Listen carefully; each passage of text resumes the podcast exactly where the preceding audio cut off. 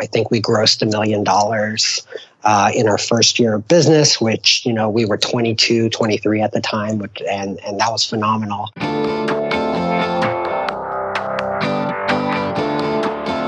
My name is Felix Thea, and I'm the host of Shopify Masters, a weekly podcast powered by Shopify, the easiest way to sell online, in person, and anywhere in between. Each week, we invite entrepreneurs like you to share what they've learned growing successful e commerce businesses. In this episode, you'll learn why you need to invest in quality control if you want to build a multi decade brand, why there's good revenue and bad revenue, and how to tell the difference, and how to get big brands like the Wu Tang Clan and The Simpsons to collaborate with you. Before our show, I wanted to chat about the storefront signage maker. It's an easy way for any brick and mortar shop owner to let your customers know that you are open, available for curbside pickup, delivery, online information, and more. Customize any message you like, automatically create a QR code for your store, then print it off from home. It's easy and simple to use, no design experience required. Create a sign yourself at shopify.com slash signage. Today I'm joined by Mehdi Farsi from State Bicycle. State Bicycle creates direct-to-consumer bikes that are simple, stylish, and affordable and started in 2009 and based out of Tempe, Arizona. Welcome, Mehdi. Hi, thanks for having me. So you've always had a lifelong passion for bikes. What what made you decide to funnel that passion into a business? Yeah, so um, uh, both myself and the other co-founder here, Reza, my brother, uh, grew up around bikes, uh, cycling. It was just something that uh, we were exposed to as kids, like everyone else, almost uh, just riding bikes around. But then, you know, as we got older, we became fans of the sport uh, lucky enough to travel to France and watch Lance Armstrong in his prime, um, you know, win the Tour de France. So uh, we spent a couple summers in Europe uh, watching bike racing, and it's just something that we loved. Um, and um, right around uh, 2007, 2008, uh, we started noticing a lot of our friends were riding fixed gear bikes. And in the process of wanting to kind of get those style of bikes that were really simple, really cool, customizable, fun projects to work on, we realized there wasn't really a lot of options, and the options that were there were not affordable. Um, so, kind of went down uh, the path in a rabbit hole of of figuring out how we could. Um, start building our own bikes and eventually uh, starting a business. Got it. So, was this the first business that you both started, or do you both have experience starting businesses in the past? It was not the first business. So um, both he and I uh, started a business. I mean, we've had kind of a lot of different things. We're just really entrepreneurial by spirit. Um, we initially were doing just you know printed t-shirts like a lot of people i feel like get mm-hmm. their first kind of business experience printing and selling t-shirts um, that kind of evolved into importing and selling the equipment to print t-shirts. Um, if we found that that was more le- lucrative than uh, actually printing the shirts ourselves. So we went, got into the machinery, basically enabling other people who were starting out and wanting to start their own business get the equipment. So um, that's what that business evolved into, and then and um, completely unrelated. Uh, but yeah, we we were prior to starting the bike business, uh, we were importing mid-century um, style furniture, and that business actually uh, was pretty successful right out of the gate. Um, I think we grossed a million dollars uh, in our first year of business, which, you know, we were 22, 23 at the time, which, and, and that was phenomenal. We were really excited about that. And um, we really started the, the bike business as a, a, side project, as like a passion product project. Um, really, we just wanted to kind of get some cool looking bikes for ourselves. And, um, you know, uh, once we, we started it, it kind of just snowballed, and eventually we did, um, you know, discontinue uh, selling furniture, and we've been focused on selling bikes full time for uh, just over ten years now. We just had our ten year anniversary of State Bicycle Company, so um, yeah, things are going well, and and we really enjoy uh, the business that we're in.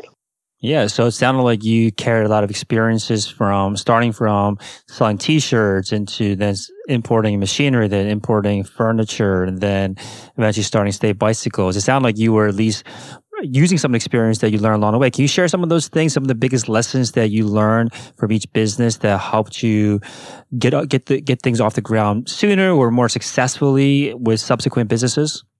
Yeah, I think so. I mean, I think, you know, I could kind of go one by one and, and give maybe like Please. a little anecdote or, or maybe something that, you know, I, am sure there's dozens of lessons that I've learned from each experience and I'm, we're still learning. But, you know, from the t shirt printing business, I would think that you know, we learned to be really dynamic.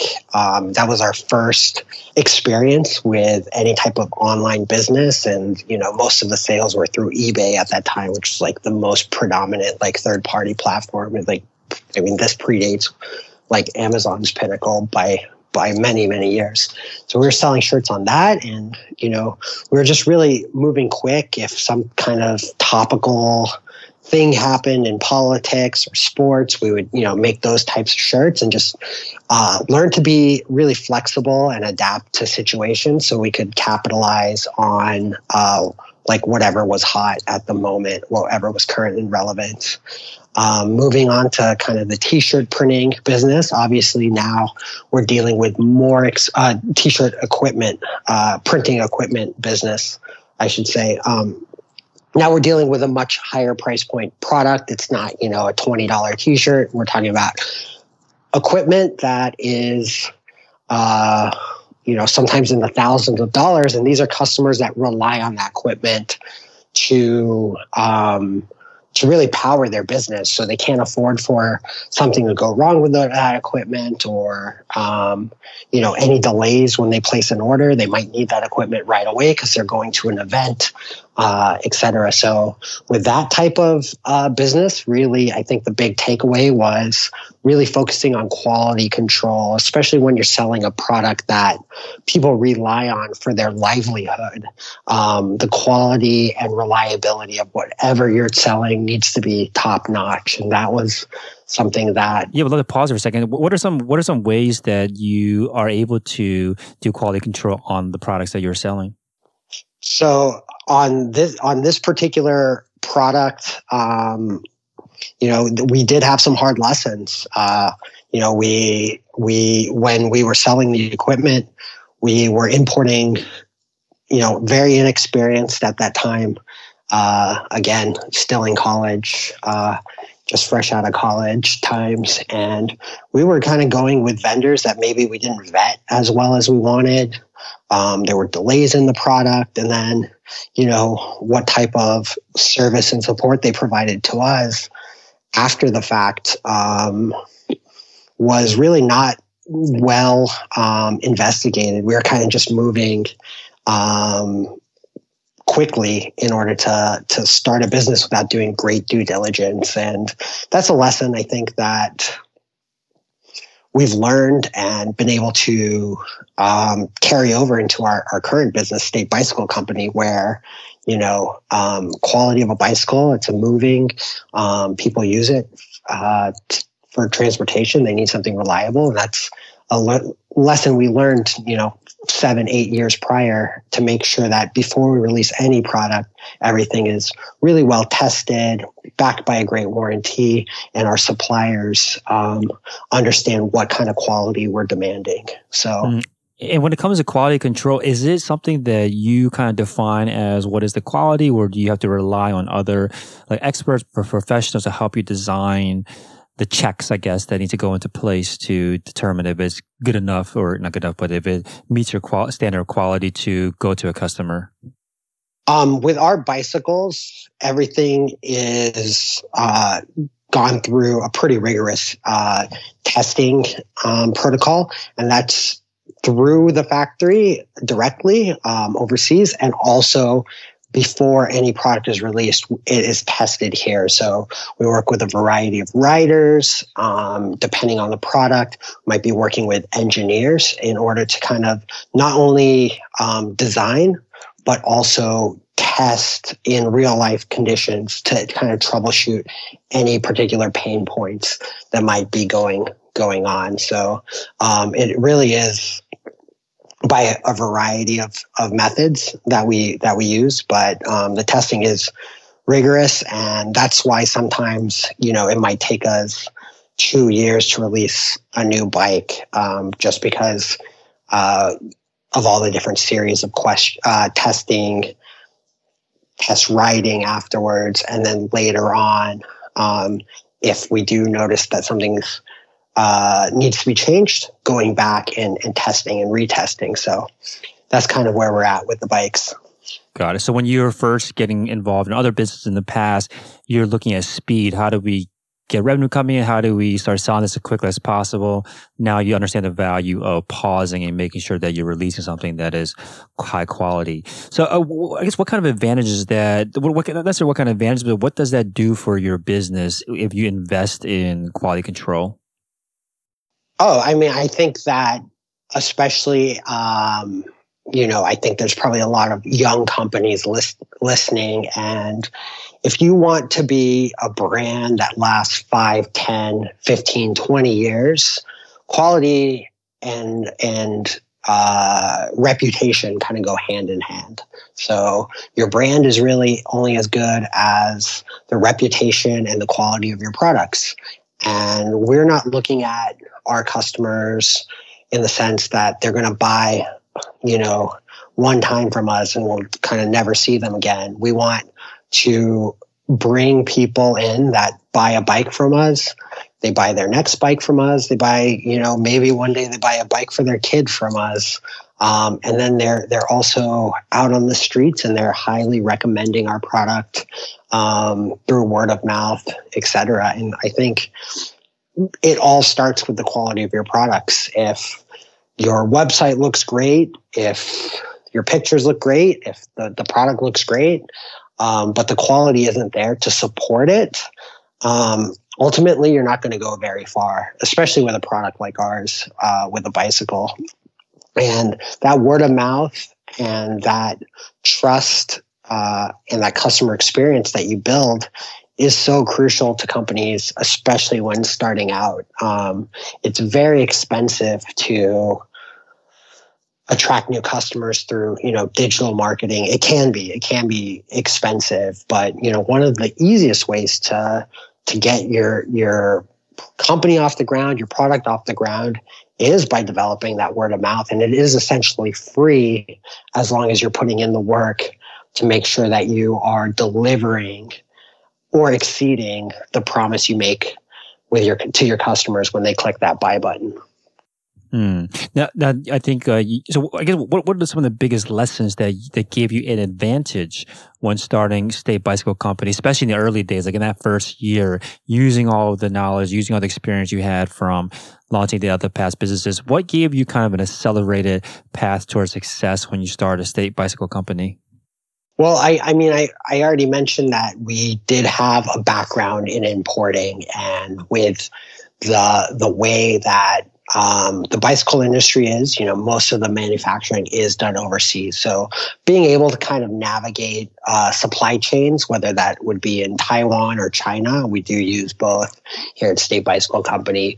That was really, really um, crucial. So uh, having that experience was great. But then just on the um, on the uh, marketing side of things, you know, um, all all of the other businesses I mentioned were online businesses as well.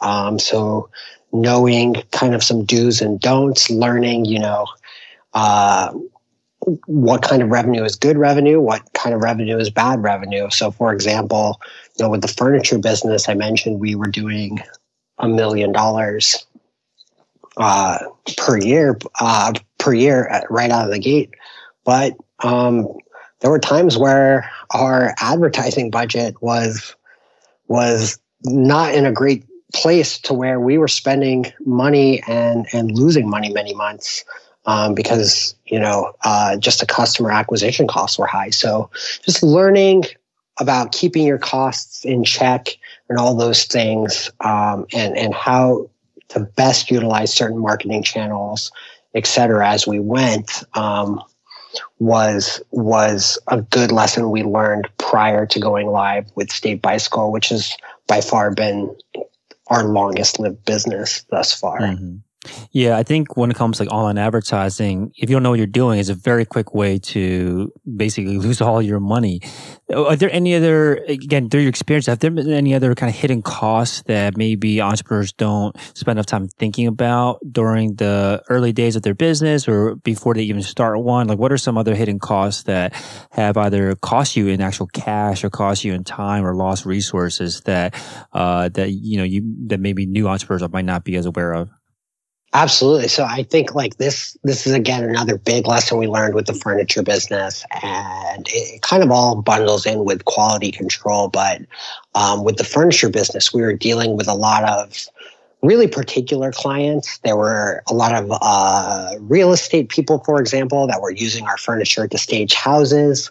Um, there were there were customers that were spending quite a bit of money per per cart, and you know if you are dealing with a, a little bit of a more affluent clientele, typically speaking, I find that their their standards are are very high. So um, again, you know, some of the ways you can really, really cut into your margins and cut into your profit is making sure that uh, you're, you're especially when you're you're shipping a large item, making sure that the packaging is really done well, everything is is tightened up so that when the product gets there, it isn't damaged. Um, that was a probably a, a, a, kind of a specific lesson to the furniture, but you know, minimizing any type of return or replacement costs because um, you know things are missing or things get damaged en route to uh, for shipping, that that's a quick way to to eat into your margins if if that stuff isn't all buttoned up. Mm-hmm. And you mentioned that this started as a passion project while you were the state bicycle company that is started as a passion project while you were uh, both still running the the furniture company. What when did you guys start taking it more seriously? Like what was happening? Do you remember that moment where you both were like, "This is something we might want to spend more of our time on, shifting our attention towards that passion project"? Than your current at that time you're currently running businesses. Yeah, absolutely. So I mean, we we got our first um, batch of bikes in March 2010, and it was 140 bikes. And at this point, we had decided we were going to move forward and and start selling these bikes but really it was just kind of a response to how quickly we were able to sell them.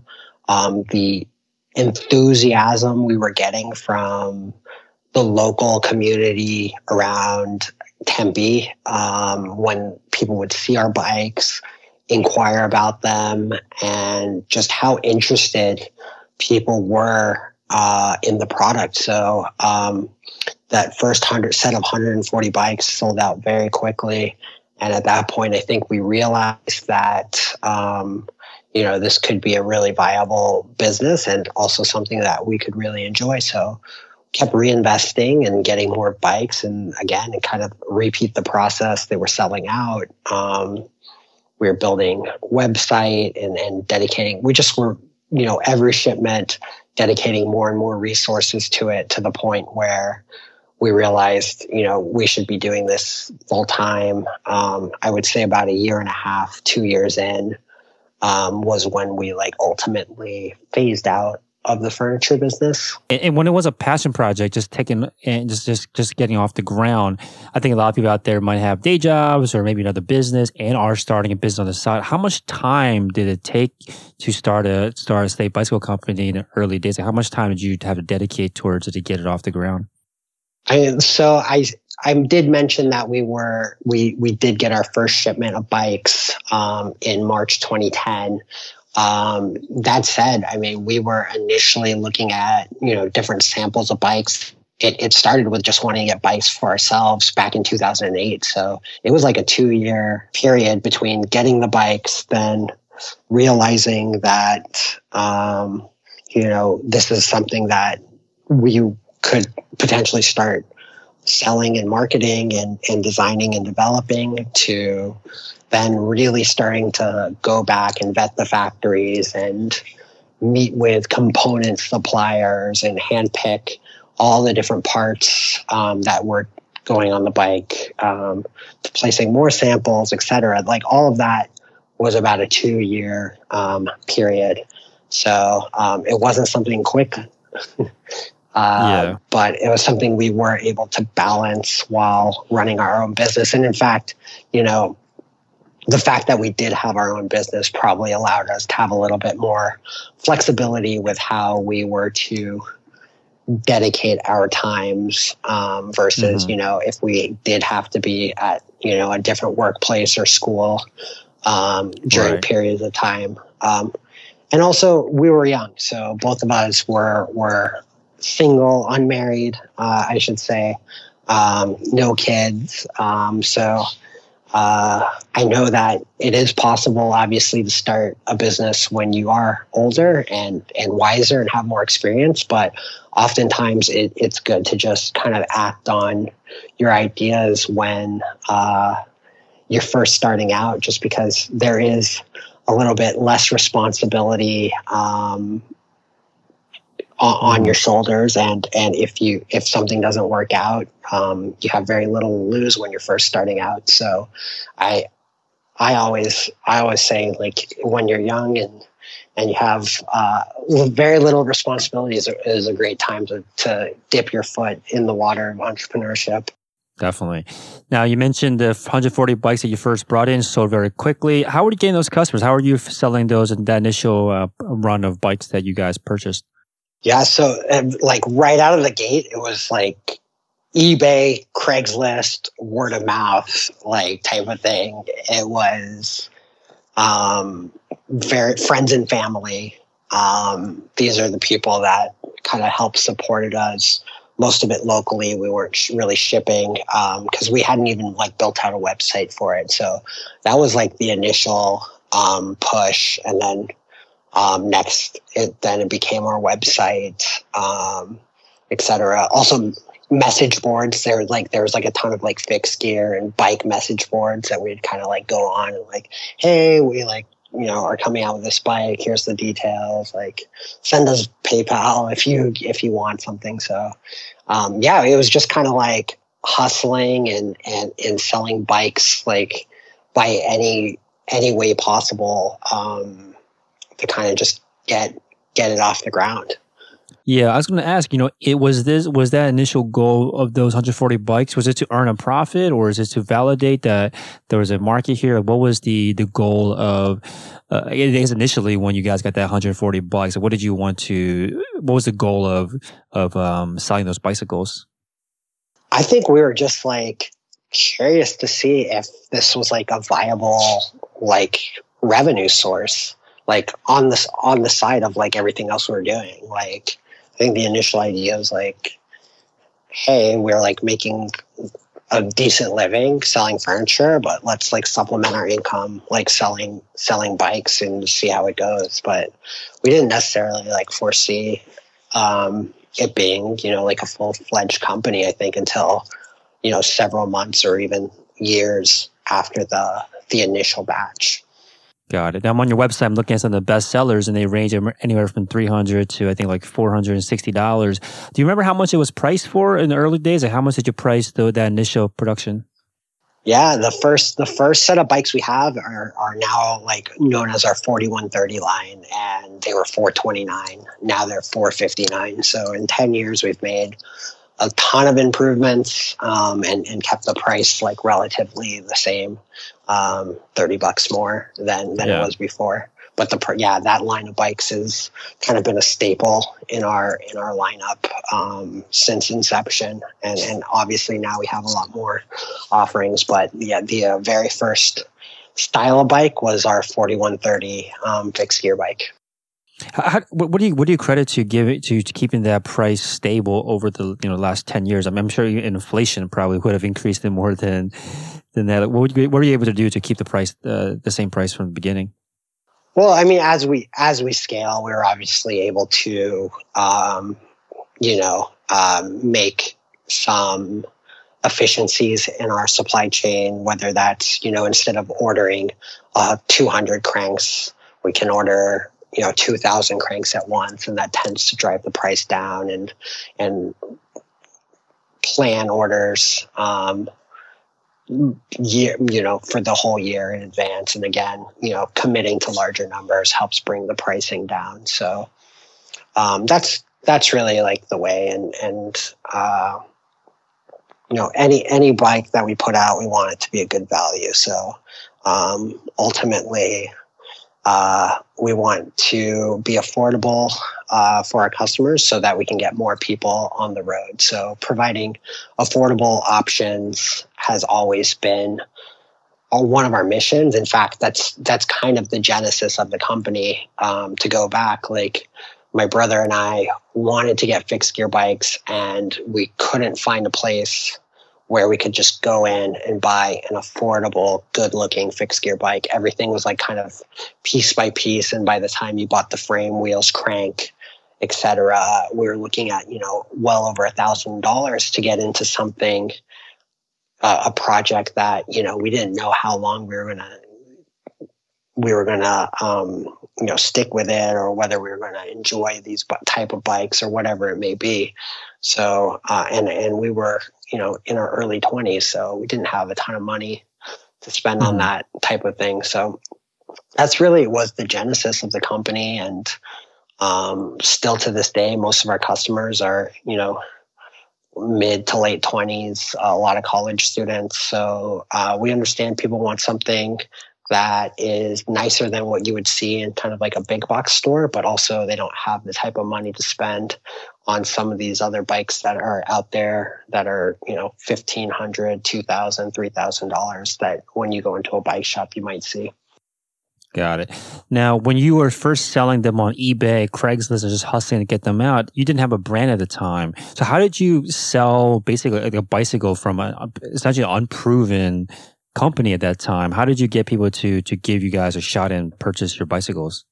Yeah, I, I think um, you know initially it, it was it was difficult. Uh, the first batch of bikes were I, like purposely unbranded, just because we didn't want to put like a logo on there that people like didn't know or maybe they didn't trust. So um, we really tried to translate uh, our quality and our details through what we like to call like visual communication, which is like basically photos and videos. And I think our attention to detail on those particular um, methods of communication translated really well for people, and they understood that hey, like spikes look great.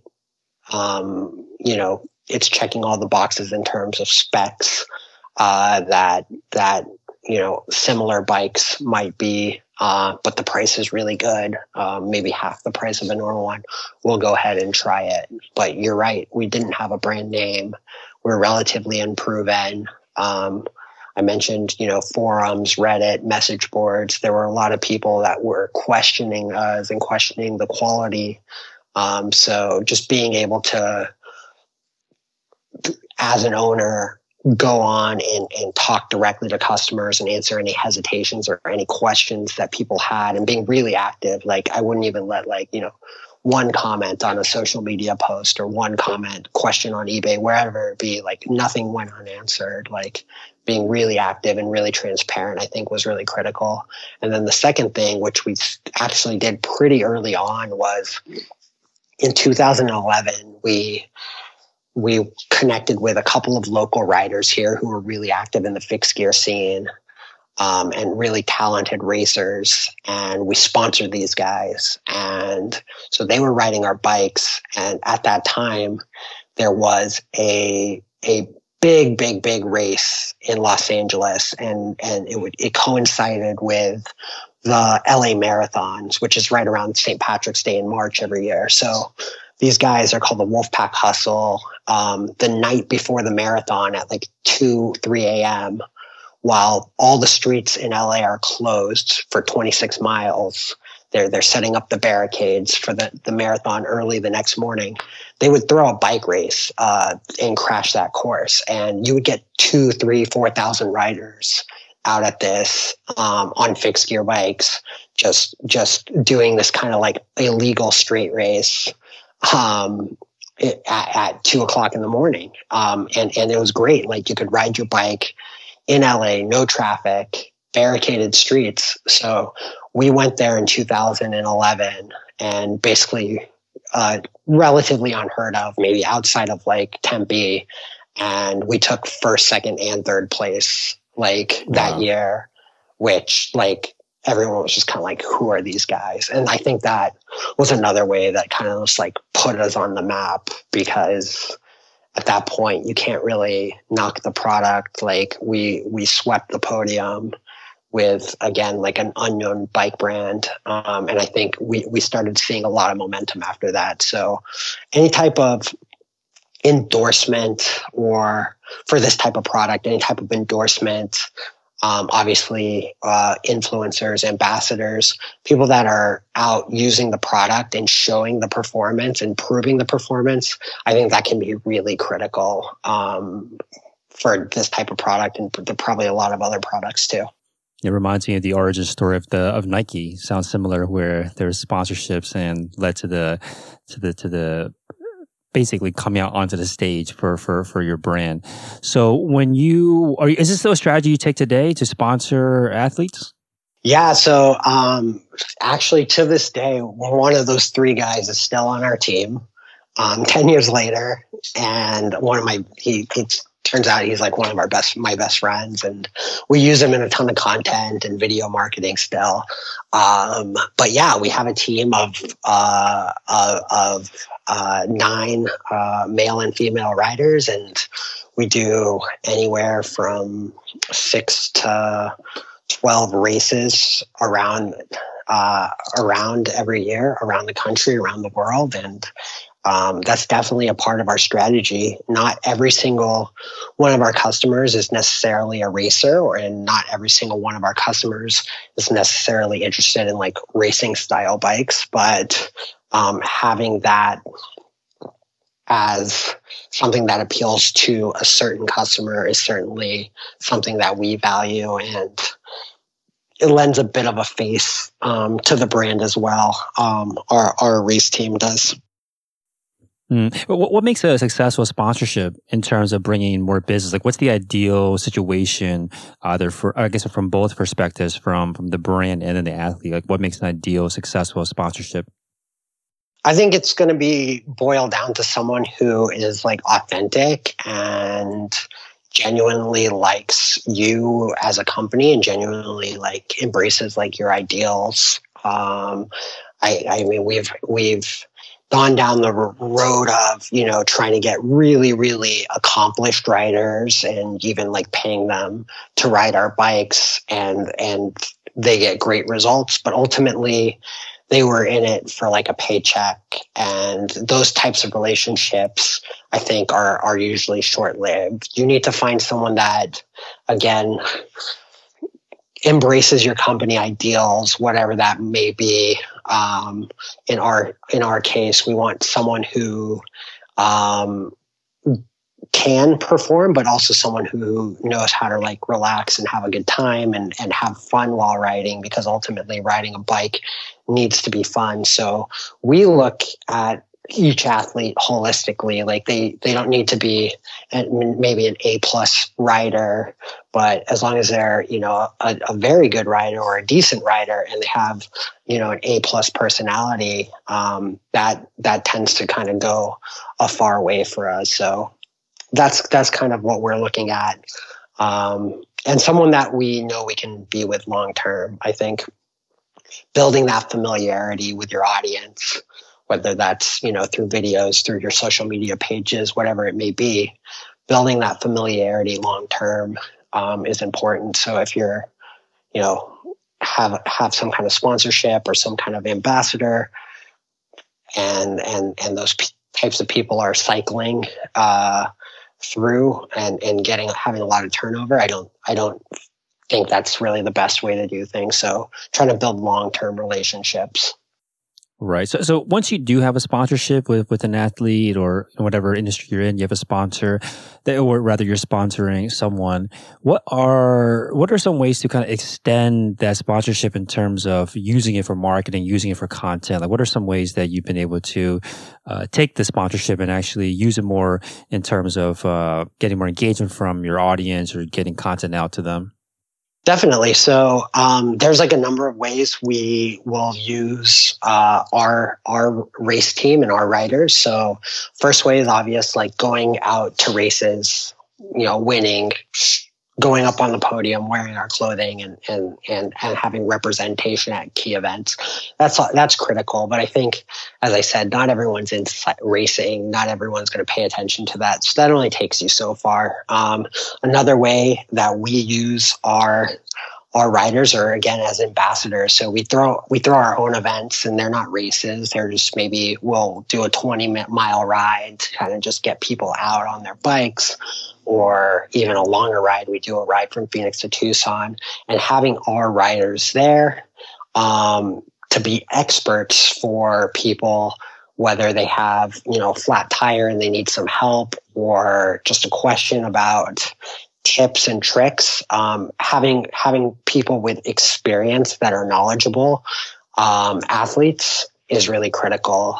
Um, another thing that we do with our uh, riders is is a ton of content. So whether that's using them in our photos um, for for product, whether it's clothing or or bicycles, um, these are people that are going to be comfortable on the bike and be really uh, authentic and they use the bike. So that's what we try to portray in our, our photos.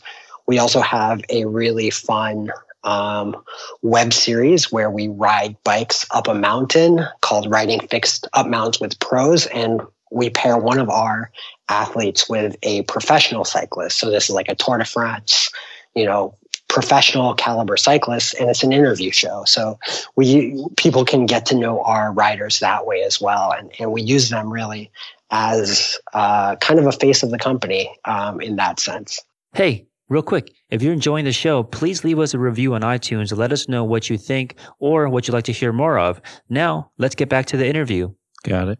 Now, speaking of partnerships, so you also credit your success to collaborations, and you had collaborations with Wu Tang, The Simpsons. Can you say a little bit more about what the these collaborations entail?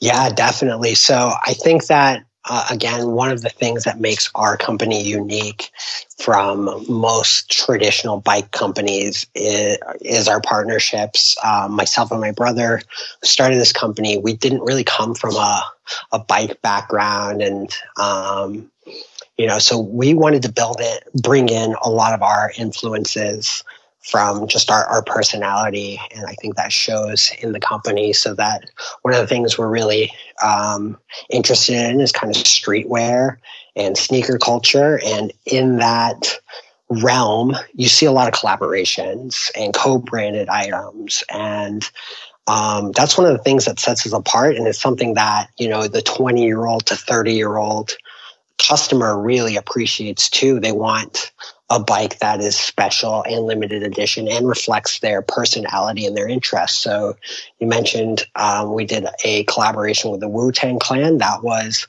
centered around a 20 year anniversary of their first album um, in 2013. And that bike did phenomenal, phenomenal for, for us. We've collaborated with clothing brands. Um, we've collaborated collaborated with breweries. We've done bikes, you know, with bottle openers on it that are are themed um, for a brewery. So we've gotten a lot of collaborations. Um, the Simpsons was probably our highest profile one thus far, and that was a, that was a big uh, one we did back in 2016. And we have some more coming out um, this year. So I think that's going to always be part of our DNA. It gives us inspiration to design around. It gives us more talking points about our brand. It brings in uh, a new audience. So whoever we're partnering with, it's something that we can maybe introduce our brand to their audience, and it also gives our audience uh, something new and fresh to uh, to purchase. Mm-hmm. So obviously, some of the some big brands you collaborate with. How did you? How did these partnerships and collaborations come about? Like, how did you? Who do you talk to? How did you pitch them? Like, what was involved in getting agreement essentially from these brands to collaborate with you?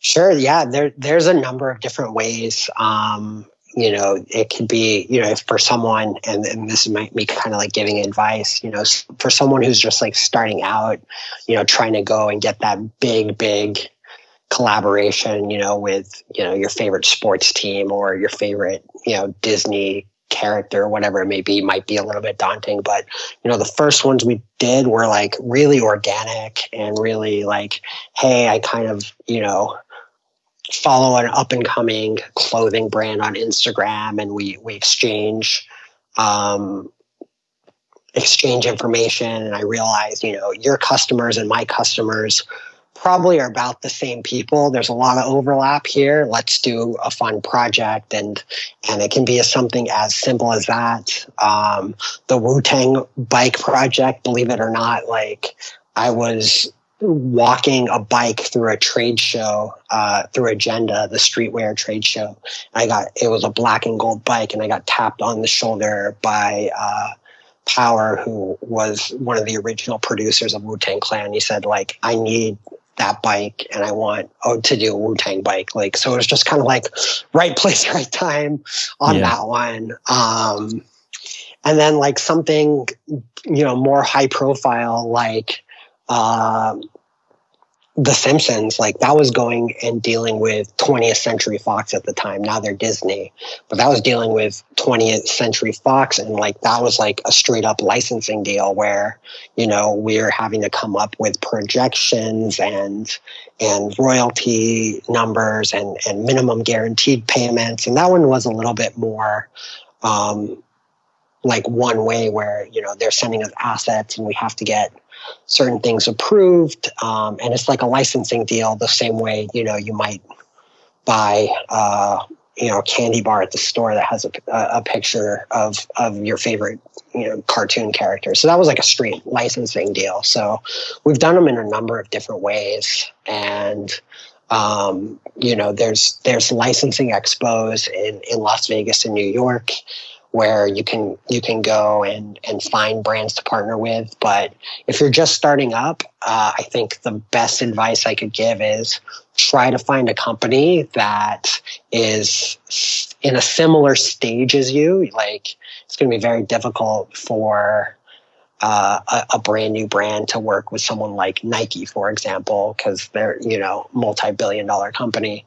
Um, but find someone in a similar stage as you and, and that has a similar customer base and someone that you're not competing with, someone that you complement with and organically build that there. And I think that's going to be like the most successful way uh, to do it. Ultimately, the best way to win any collaboration is that both parties need to feel that um, something is being added to their brand. It has to be a two way street.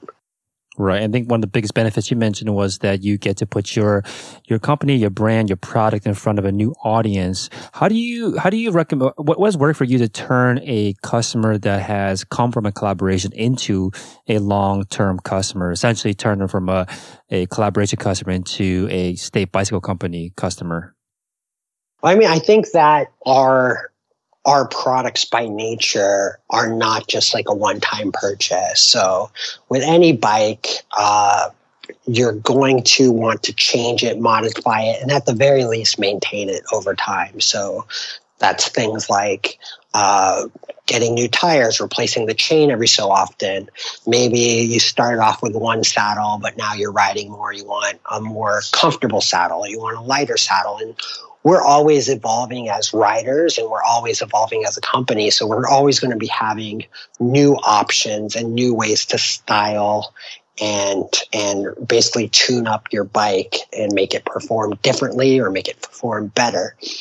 Um, and and the way that we communicate with our customers is through you know various email flows, um, reminders, you know certain time after purchase. You know, maybe it's time to check up on all these points that that you know are wear and tear just like a car. Um, you need to maintain it every certain number of miles. So we do have checkups with that. And then we try to bring you know constantly be engaging our customers with um, our social media channels and our youtube channel um, so that you know we're always doing something a content piece a giveaway whatever it may be so that we're top of mind and hopefully um, it isn't that just one time purchase and and you're you're done with us. Now you mentioned that these collaborations are typically limited run. How do you decide what what, what that means? How do you project how much how many uh, you'll be producing for a collaboration? It's a little bit uh, of a conversation depending on the partner and then also like an internal decision and conversation depending on kind of what the scope is. So you know again for something like a big licensing deal let's say i wanted to go do star wars bikes um, with disney uh, that would take a pretty considerable uh, commitment on our part. So um, you know some partners have certain minimums certain goals that they want to achieve. Um, on, on the other side, some partners like want to keep things very, very limited. So I think it's just a matter of having that partner and discussing with your partner what are like the goals and the outcomes. If it's, you know, just to kind of get some press and, and do something fun, maybe uh, the, the the commitment is lower. If it's something that you know think going to be really big it's the commitment's higher but it, it's usually a conversation that we have on a case by case basis depending on you know multiple factors Mm-hmm. And you mentioned that one of the the I guess the metrics that you look at are returning customers either buy more for themselves or buy for for others. How often for a product like this? How often do customers come back and, and buy? Like what what is that that timeline between that first purchase and subsequent purchases? We start seeing subsequent purchases, um, you know, on a typical average about 60 days afterwards. So again, that I think gives people and I'm not saying they're buying another bike, but you know they might come back and you know buy new bar tape or change something out. It gives people an opportunity to change something out. But you know, typically speaking, uh, a customer of ours is buying close to making four purchases with us lifetime, um, which is great. I mean, that means someone's, you know, initially buying a bike, then, you know, there might be changing their tires, their wheels, and most of our parts are interchangeable. So even if, you know, they buy a black bike, let's say, and then six months or a year later, we come out with, you know, their favorite sports team bike color or whatever it may be, they can buy the frame and even get that parts um, swapped out. And, you know, bikes keep their value pretty well too, uh, especially when we're talking about limited things. So it's not uncommon for people to buy new parts, sell their old ones. I myself am always in that bucket. I'm always tinkering with all of my bikes. So um, it very much is a, a fun project uh, as much as it is uh, something that you ride. I think part of the fun, uh, similar to kind of like tuner cars, um, and there's other other hobbies like this. Like part of the fun is just like tinkering, playing around with your bike, changing it up to to customize your ride. Mm-hmm. Uh, how do you stay top of mind so that when they are thinking about making another purchase or uh, thinking about adding swapping parts out, how do you make sure that you're again staying top of mind and constantly kind of engaged with them? Like, what is the the, the marketing that happens after they become a customer? we do have a series of, of drips, uh, email drips. So once once if you're opted into our email list, you know after a certain amount of time, you'll get a reminder, a follow up. How's your bike? Uh, oftentimes, we'll send out, you know, thank you uh, and and and coupon codes that are specifically targeted to certain accessories and parts that complement uh, the style of bike that you bought, um, based off of what previous um, customers bought.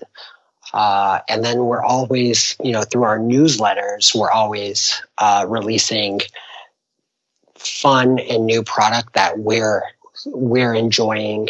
Um, some of it's seasonal, but stuff that we're enjoying and stuff that we're using ourselves as writers. And those are kind of our recommendations to our clients. So um, the email platform we use is Klaviyo. Uh, and, and I find that um, it's really good uh, as a plugin to Shopify for these types of campaigns and this type of marketing. And um, you can get it as specific and as granular as you want to. I don't know that we're the most advanced and sophisticated at doing it, but um, you know, for a novice or someone who wants to get really, really specific in the types of of emails and targeting, um, that's a great platform. Any other apps that you use to help power the business? Um, we use a series of bold apps um, for for you know add-ons and product customizations. I mentioned, uh, you know, when a, a, customer buys a bike, it's not the only thing they'll need. Um, they, they, there's a lot of accessories and parts and upgrades and swaps that you can make. So we're using uh, the product options from Bold. Uh, I think that one's probably like a staple in our in our quiver there. Um, that's the main one. On occasion, we'll we'll have some kind of email pop up form or or header banner app usually running around holiday time or around certain promotions. So that's another one that's good. We've used ViralSweep um, for contests and promotion. So if you're running kind of like a, a giveaway, let's say we want to give away a bike, you can run email. Um, signups there, but that app also like people can get extra entries into your contest if they share it or follow your social media accounts. So if you want to drive more follows to your social media accounts, I really like ViralSweep. Um, I think those are kind of like the big ones that we're using um, in terms of like sales and marketing. Mm-hmm. Awesome. So statebicycle.com is a website and we've spoken already about the lessons that you learn from business to, to each business. What about what has been the biggest lesson that you learned within running State Bicycle, maybe within the last year that you want to apply the lessons from this year? I think just being persistent um, is really critical. So, I mean, our our industry last year was hit pretty hard. Uh, this is going back to like late 18 and and most of 2019, our industry was hit pretty hard with the uh, the the the tariffs um, and the whole trade war, uh, and um, you know we were very persistent and resilient, and we were able to shift all of our production from China to Taiwan. Um, later on, we were able to petition the government and actually get a trade exemption, a tariff exemption um, from the Trade Department. So uh, our bikes were excluded from the tariffs. We were the first bike company to get that exemption, um, and, and, the exemption was for like our entire industry, not just for our company. So that was a big win for us last year, and um, yeah, just you know, a lot of I think a lot of people, your first uh, instinct once things get tough is is to abandon something or you know just kind of accept like oh we're going to be like paying these tariffs or you know this is going to be the way it's got to be. But um, we did everything in our power to kind of make sure we could continue our business um, the way we wanted to run it and the way even though you know some of the things we did took a lot of bandwidth and uh, you know the the trade tariff was you know a complete long shot. We took the long shot and it and it panned out for us. So um, yeah i think just persistence and and being able to um, stick with with things when when times are tough. I, I i'm sure there's a lot of businesses that are weathering storms right now as I talk to you during this whole COVID pandemic. And I think, um, you know, for those, those people that are listening, like find a way to adapt or, or, or, you know, make, make the best out of the situation because, um, persistence will ultimately pay off. Yeah, I think I think that the key here is that it's not just persistence that you've you've employed, but it's persistence with creative problem solving, right? Because you can be persistent and kind of keep on trudging down the same path that's not leading you anywhere, but you guys were clearly open minded and explored all the different options. So I think that's the same case with that we're in today, where it seems like the businesses that are thriving or at least uh, sustaining themselves have taken that same approach, which is that they're persistent, they're not abandoning their business, but find new ways to adapt. So I think that's great advice. So again, statebicycle.com. And thank you so much for coming on, sharing your experience and knowledge, Mehdi. Thanks for having me. Appreciate it. Thanks for tuning in to another episode of Shopify Masters, the e commerce podcast for ambitious entrepreneurs powered by Shopify.